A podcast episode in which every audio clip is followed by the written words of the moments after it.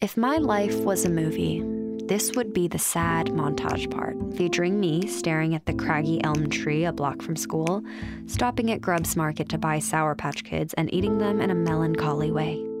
Jealousy is so under-evolved, so third dimension, and I had no right to feel that I possessed Sam just because I put books into his little libraries.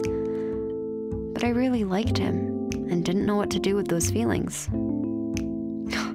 Sometimes love makes you crazy. I was prepared to see Sam sitting with Ashley, but he was in the seat next to mine, head down in his notepad. Hey, Hey, what happened yesterday?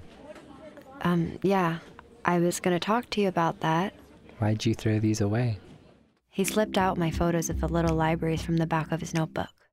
When I showed my dad these pictures, he asked why you went to all that trouble. I said I had no idea. Are you mad? Not mad, just confused. It's kind of weird. That's the thing, Sam. I'm weird. Totally. But I loved that you and your dad made those libraries and put them around for everyone else to, like, you know, use and stuff. Why didn't you just ask me to do it with you? I wanted you to like me. There. I said it. Sam went silent.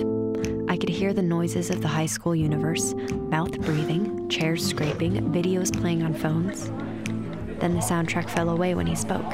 Yesterday, I wanted to ask you something. I wanted to see if you'd come over tomorrow. My mom and Zeb are coming for lunch, and my parents will behave better if we have a guest, you know?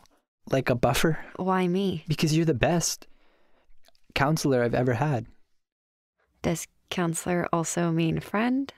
Not usually, but I'll make an exception. Consider yourself buffered, counseled, and friended. I had this idea. Let's get back with our partners from yesterday. I just can't. Hold on a sec. Sam marched up to Fishman and whispered in his ear. Fishman eyeballed him suspiciously, then nodded. Sam said a few words to Ted Cox, who seemed fine, and then Ashley Glazer, who definitely did not. But Sam had the biggest smile on his face when he came back to me. I almost just said back home to me. God. What's your idea? What if we took my worlds and changed them, you know, like the fifth dimension? Sam told me he wanted the people I draw to populate his world. When I recovered, I asked who should be the first two people on his planet the Adam and Eve characters. He pointed to Ashley and Ted glaring at each other. Just kidding. You and me, doofus. It's our project. Our world.